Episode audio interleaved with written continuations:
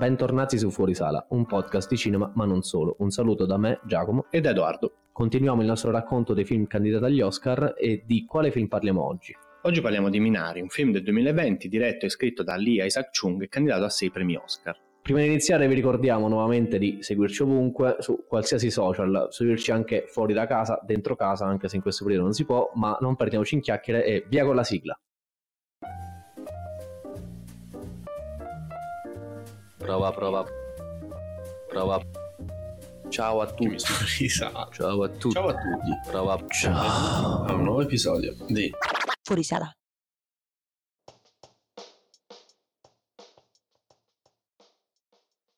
Minari, un film semi-autobiografico scritto e diretto da Lee Isaac Chung, un regista statunitense di origini coreane.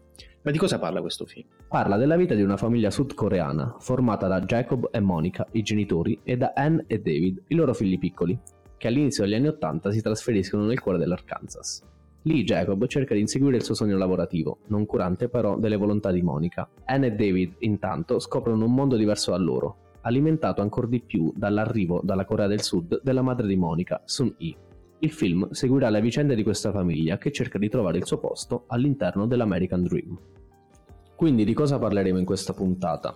Innanzitutto parleremo del film, di cosa parla e di come ne parla, perché appunto come abbiamo già anticipato è una storia semi-autobiografica molto intensa perché racconta l'immigrazione negli Stati Uniti d'America all'inizio degli anni Ottanta di una famiglia, in questo caso sudcoreana. Un tema che recentemente è stato anche trattato in modo diverso e con toni diversi nel cinema americano. Basti pensare a The Farewell, in italiano Una bugia buona, un film del 2019 scritto e diretto da Lulu Wang, una regista cinese, disponibile su Sky e Now TV, e Tiger Tail, un film del 2020 di Alan Young, disponibile su Netflix, che trattano il tema dell'immigrazione e del contrasto tra cultura asiatica e cultura statunitense in maniera molto interessante. E poi proseguiremo parlando della produzione del film, quindi del perché viene fuori, perché Lisa Chung ha voluto mettere in scena la sua storia, perché lui nel film rappresenta David, il bambino più piccolo, con ovviamente delle differenze, e anche chi ha prodotto questo film, che nasce e vede la luce grazie a due case di produzione che sono la Plan B Entertainment di Brad Pitt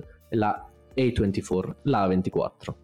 Poi andremo a parlare del cast e della sua composizione, che è interessante per motivi diversi, e anche alle nomination agli Oscar di quest'anno e agli altri premi statunitensi.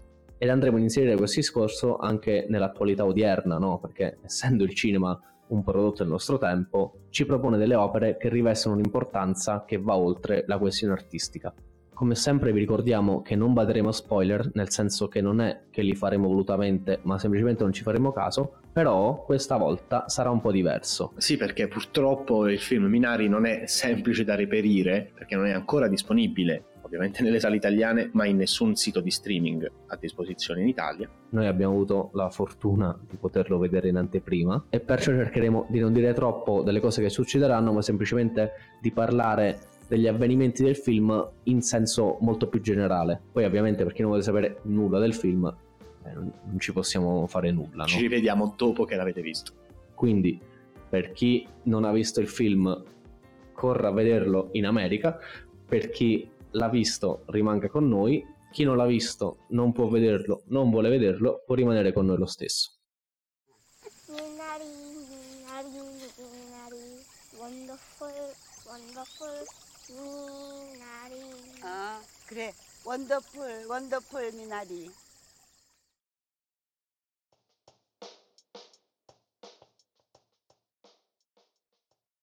Partiamo anche oggi dal titolo. Partiamo da Minari. Cos'è Minari?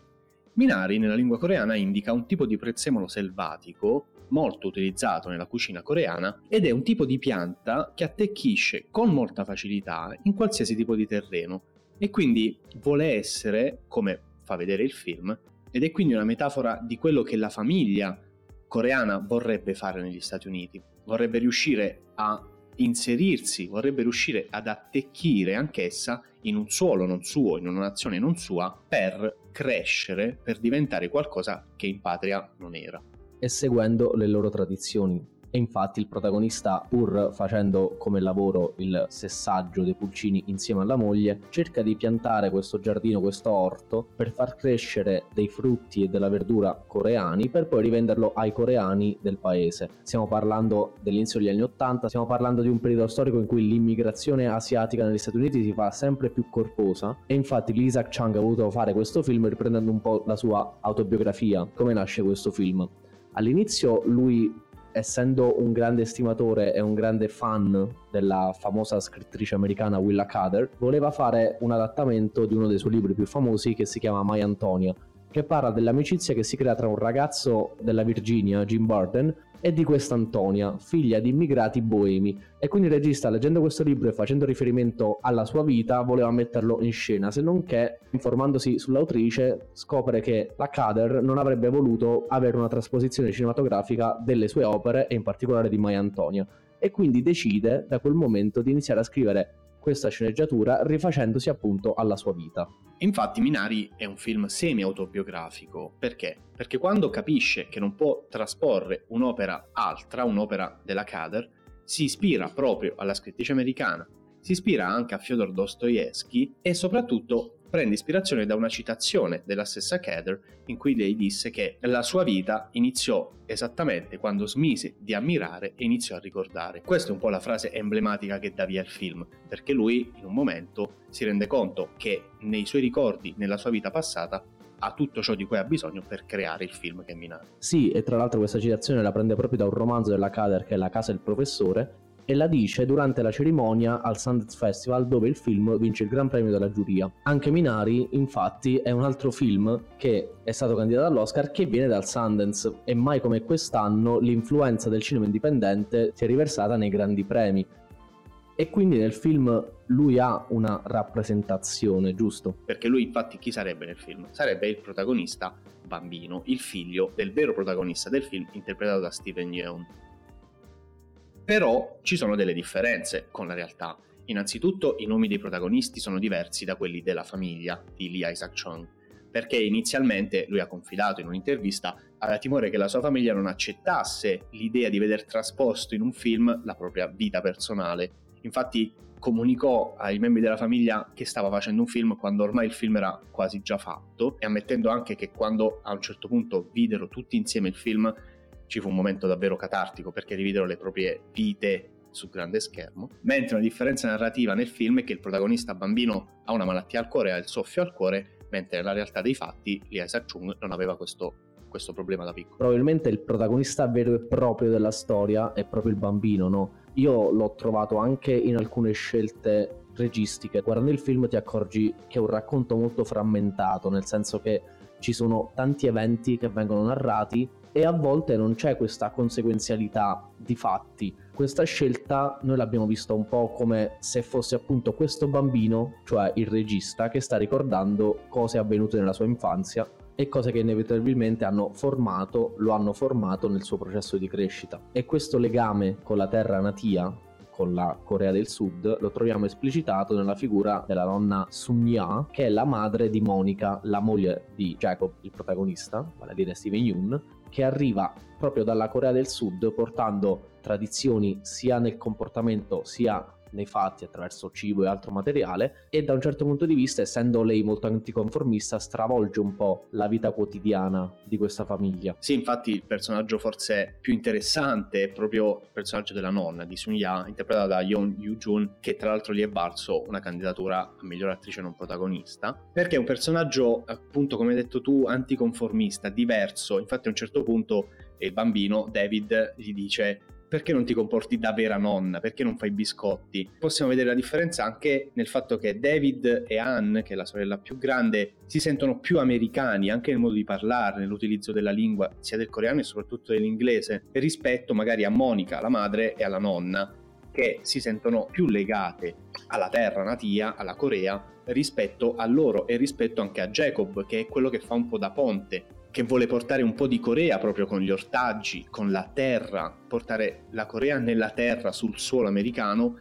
che è questo ovviamente l'American Dream, il sogno americano che lui vuole portare. Infatti è importante anche il rapporto con l'America e con gli americani che vediamo nel film. Li vediamo sia nella figura del vicino, soprattutto, sia anche in alcune scene di vita quotidiana, come una su tutte, per esempio la scena di quando vanno in chiesa, che è bello il fatto che non sia stata approfondita appieno, ma può essere anche visto come brutto perché magari ne avremmo voluto sapere di più. Il regista ha voluto dare proprio uno spaccato di quella che è stata sia la sua infanzia, sia di quella che è stata, perché comunque stiamo parlando di nuovo degli anni Ottanta, la vita di immigrati, in questo caso sudcoreani, trovandosi con una cultura e con delle tradizioni completamente diverse da loro. E questo legame con l'America è veramente forte, infatti è nata anche una piccola discussione quasi a livello proprio etimologico, no?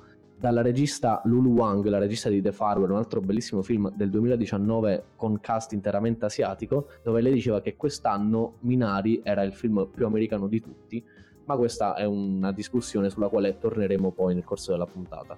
Sì, infatti il film nei toni potremmo dire che è molto asiatico, è molto coreano, a me mi ha ricordato un po' il ritmo di un film di Wong Kar Wai, dei film Hong Kong, dei film di Taiwan, perché è un film molto dolce, un film che non tende all'esasperazione, forse soltanto nella parte finale ovviamente c'è un, una climax crescente perché alla fine ci sono eventi importanti che accadono, però per tutto il film il fulcro è proprio il rapporto anche con l'America e con gli americani, ma l'importanza è dei rapporti familiari tra di loro, con la nonna che cambia un po' il paradigma della famiglia, con ovviamente il rapporto tra il padre, il protagonista eh, Jacob e la moglie Monica anche se gli spunti per analizzare una famiglia coreana all'interno di un contesto americano ce ne sono tanti, come hai detto tu, della religione, della chiesa, anche il rapporto che vediamo poco però con i bambini americani che fanno domande banali, semplici, che sembrano un po' tendenti al razzismo, come gli chiede perché la faccia piatta,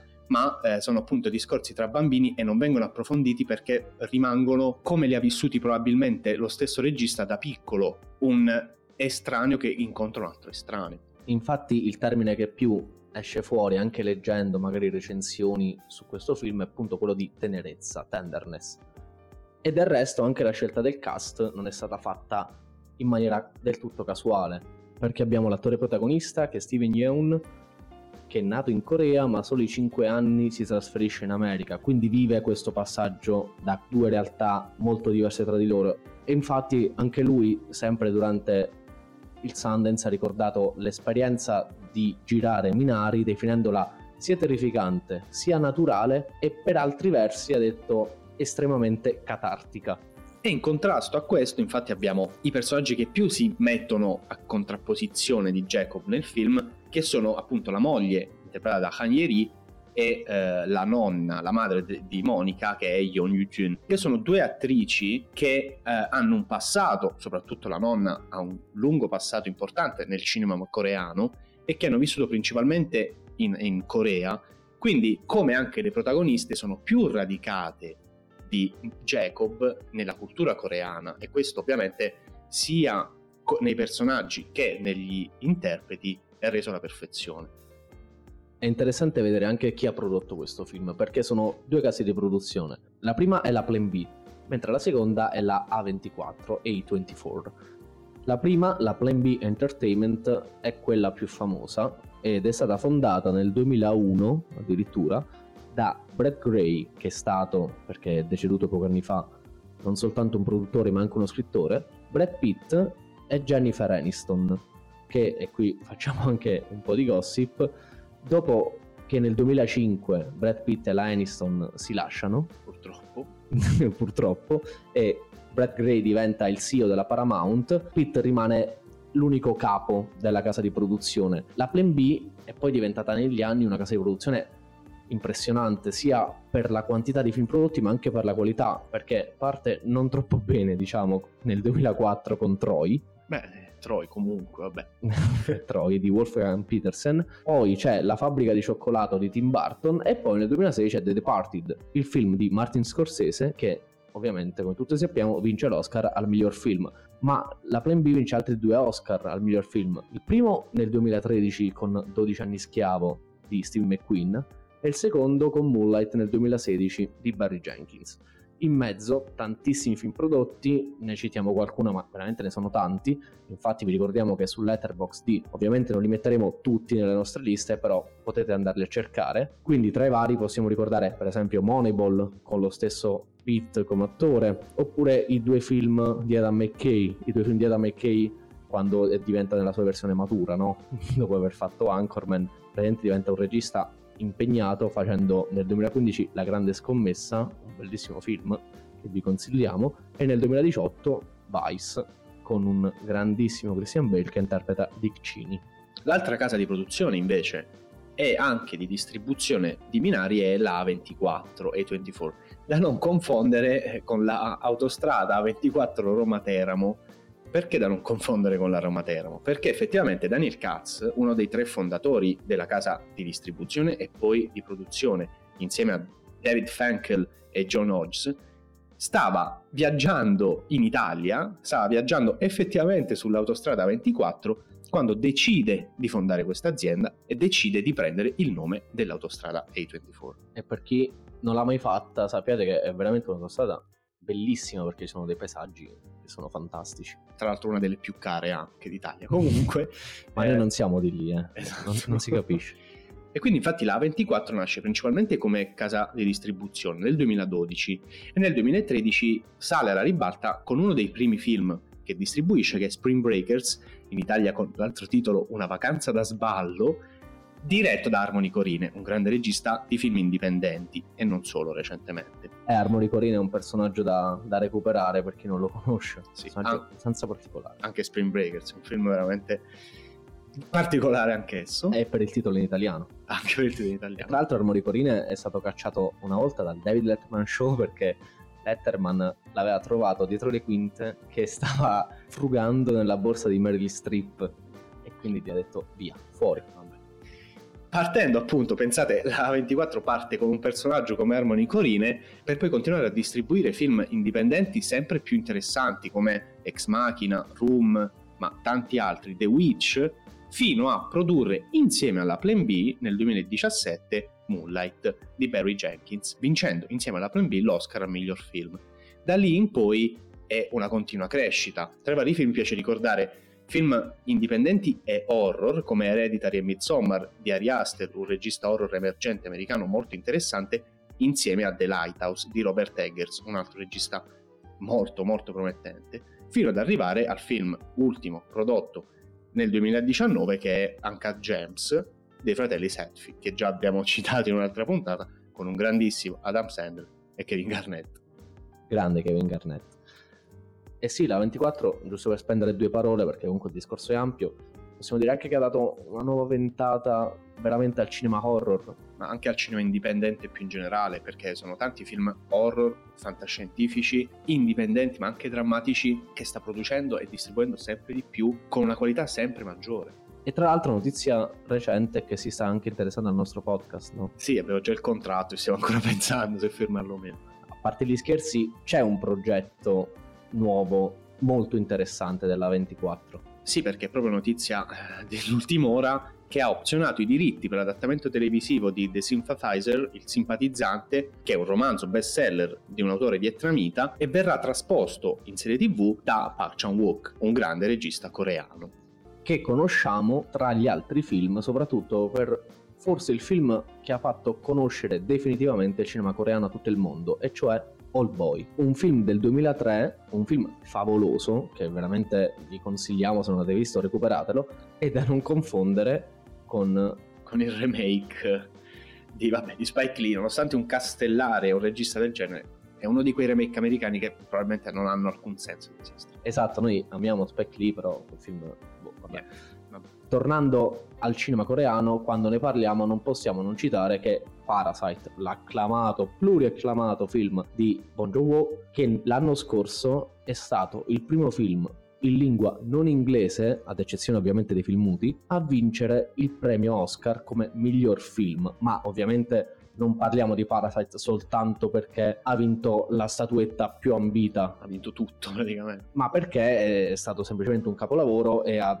possiamo dire, smosso un po' tutto il cinema mondiale, no? Perché è stata sia una sorpresa durante la stagione festivaliera, sia è come se tutto il mondo si fosse accorto che c'è un altro tipo di cinema oltre quello americano. E quello coreano forse ad oggi è il cinema più importante o comunque più influente dopo quello americano. I numeri parlano alla fine. Ovviamente non possiamo iniziare a parlare adesso del cinema coreano, abbiamo in mente di farci una puntata dedicata più in là.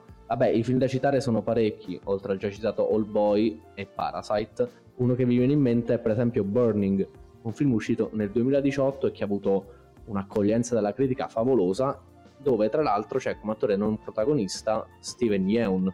Sì, è un altro film coreano, un altro film di Bong Joon-woo con Steven Yeun all'interno del cast è Okja, che potete recuperare su Netflix.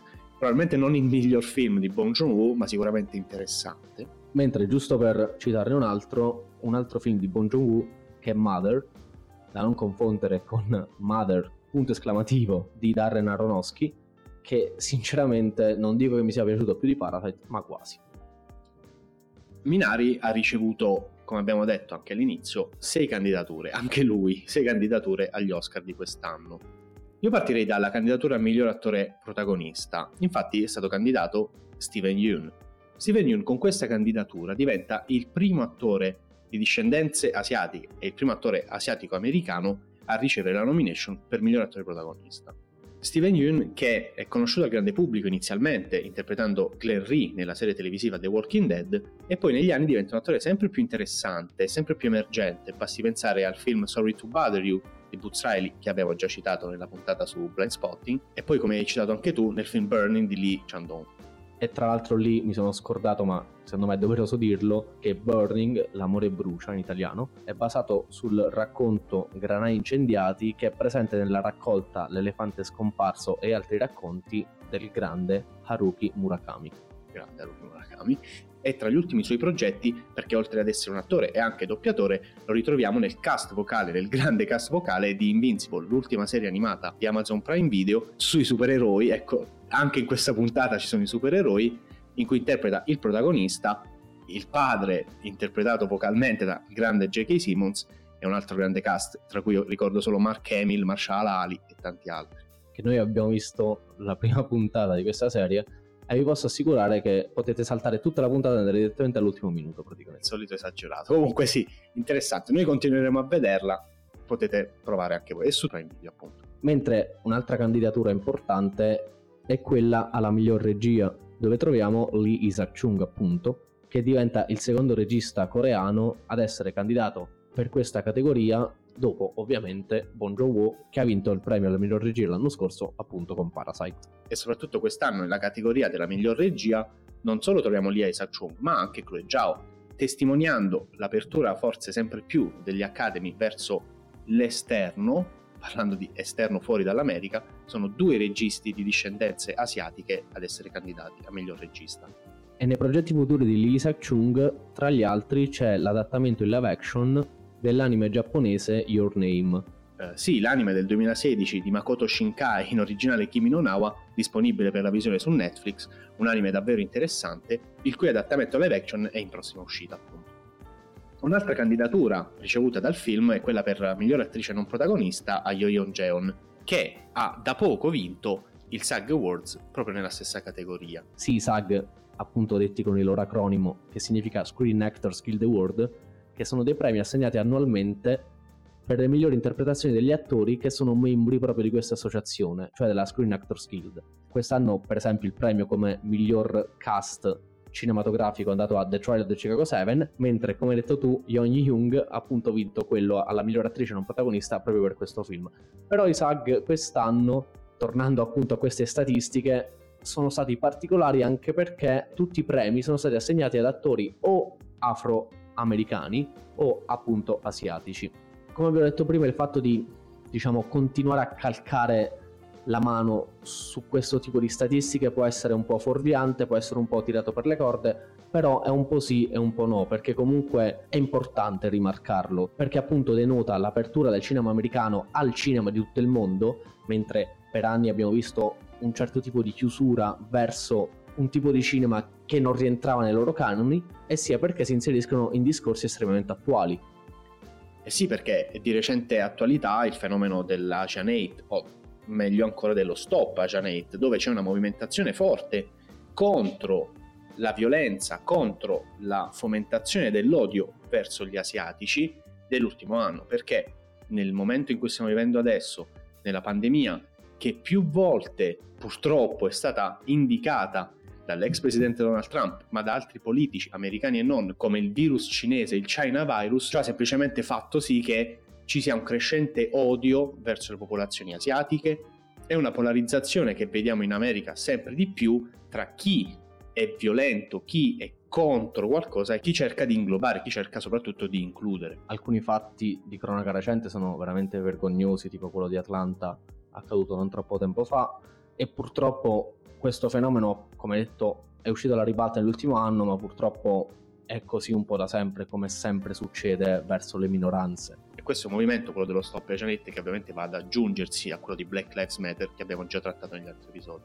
E la mobilitazione, soprattutto in America, diventa generale, tipo, come ormai avete capito mi piace parlarne, anche in NBA, per esempio, ci sono numerose manifestazioni contro questo tipo di odio, con manifestazioni sia a parole che nei fatti successive anche ad un evento accaduto non troppo tempo fa, quando un giocatore di origini asiatiche, Jeremy Lin, per chi ascolta può essere conosciuto o meno, che attualmente non gioca in NBA ma gioca in G-League, che è la lega di sviluppo dell'NBA, detto in brevissime parole, ha affermato che durante una partita un avversario è arrivato a chiamarlo proprio coronavirus. E quindi, come spesso abbiamo detto, gli Oscar sono sì dei premi cinematografici, sono sì dei premi americani, però soprattutto negli ultimi anni cercano di mandare un messaggio. Ed è interessante notare anche che eh, due tra i film, a detta di molti, più americani, che hanno uno spirito americano al loro interno, siano effettivamente diretti da due registi asiatici, appunto, Lia Isaac Chung e Chloe Zhao.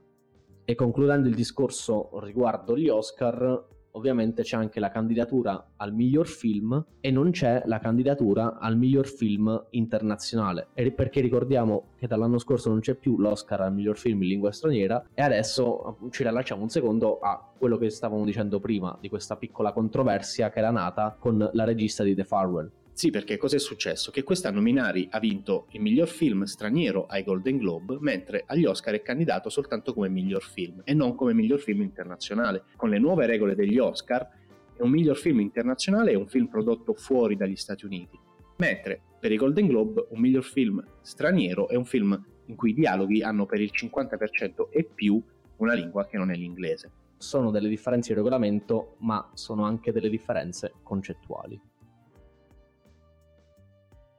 Nel 2015 il regista Joe Talbot e l'attore Jimmy Fails pubblicano il trailer di un loro progetto, lanciando una campagna di crowdfunding per trasformarlo in un lungometraggio.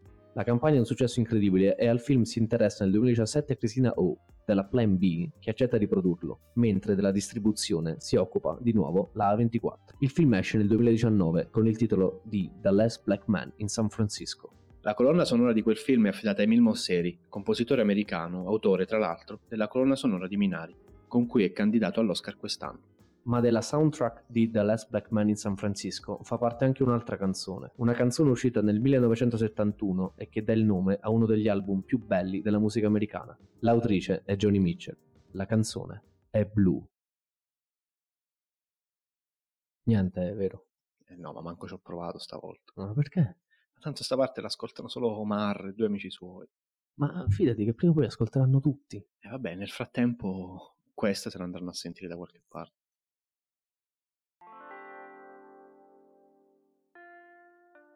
Siamo arrivati alla fine della puntata, come stiamo facendo da un po', quindi quali sono le nostre previsioni per Minari agli Oscar? Come abbiamo già detto, ha ricevuto ben sei candidature, anche lui. Quelle principali, miglior film, miglior regia e miglior sceneggiatura non originale per Lee Isaac Chung e miglior attore protagonista per Steven Yeun sono quattro candidature in cui la concorrenza è abbastanza forte. Anche se mai come quest'anno forse, è probabilmente una frase che si sente spesso, però eh, è vero che quest'anno è tutto abbastanza indecifrabile, no? A me personalmente è piaciuta molto la regia di Lee Isaac Chung, anche per il discorso che facevamo sulla rappresentazione frammentata secondo gli occhi di un bambino, è comunque riuscito a dare il senso di quello che voleva rappresentare in una maniera piena e composta. E secondo me anche la sceneggiatura originale, perché il tema di cui tratta e come lo tratta è molto interessante e anche, come abbiamo già detto, dolce. E da non dimenticare anche la candidatura per miglior attrice non protagonista a Yeon Yo Jong, fresca anche della vittoria ai SAG Awards per la stessa categoria. Per ultimo c'è l'Oscar alla miglior colonna sonora, come abbiamo già detto da Emil Mosseri, che è sì molto bella ma che incontra una concorrenza agguerrita no, di Trent Reznor e Atticus Ross che sono presenti entrambi con due candidature. Sì, per Monk e Soul, due film in cui la musica ha un'importanza non indifferente. Adesso siamo veramente alla fine, vi ricordiamo che su Letterboxd abbiamo fatto la solita lista relativa all'episodio, a Minari, ai film di cui abbiamo parlato e anche ad altri film che vi possono essere utili per approfondire il discorso. Speriamo che la puntata vi sia piaciuta, fatecelo sapere. Un saluto da me, Giacomo. 好的，再见。 E cosa? 哎，我在说再见， E do, stai parlando in coreano? 啊不是韩语，是中文。 Ma, ma questo è cinese? 哎对，是中文啊。 Ma 说啥子嘛我在说中文，因为，我喜欢说中文。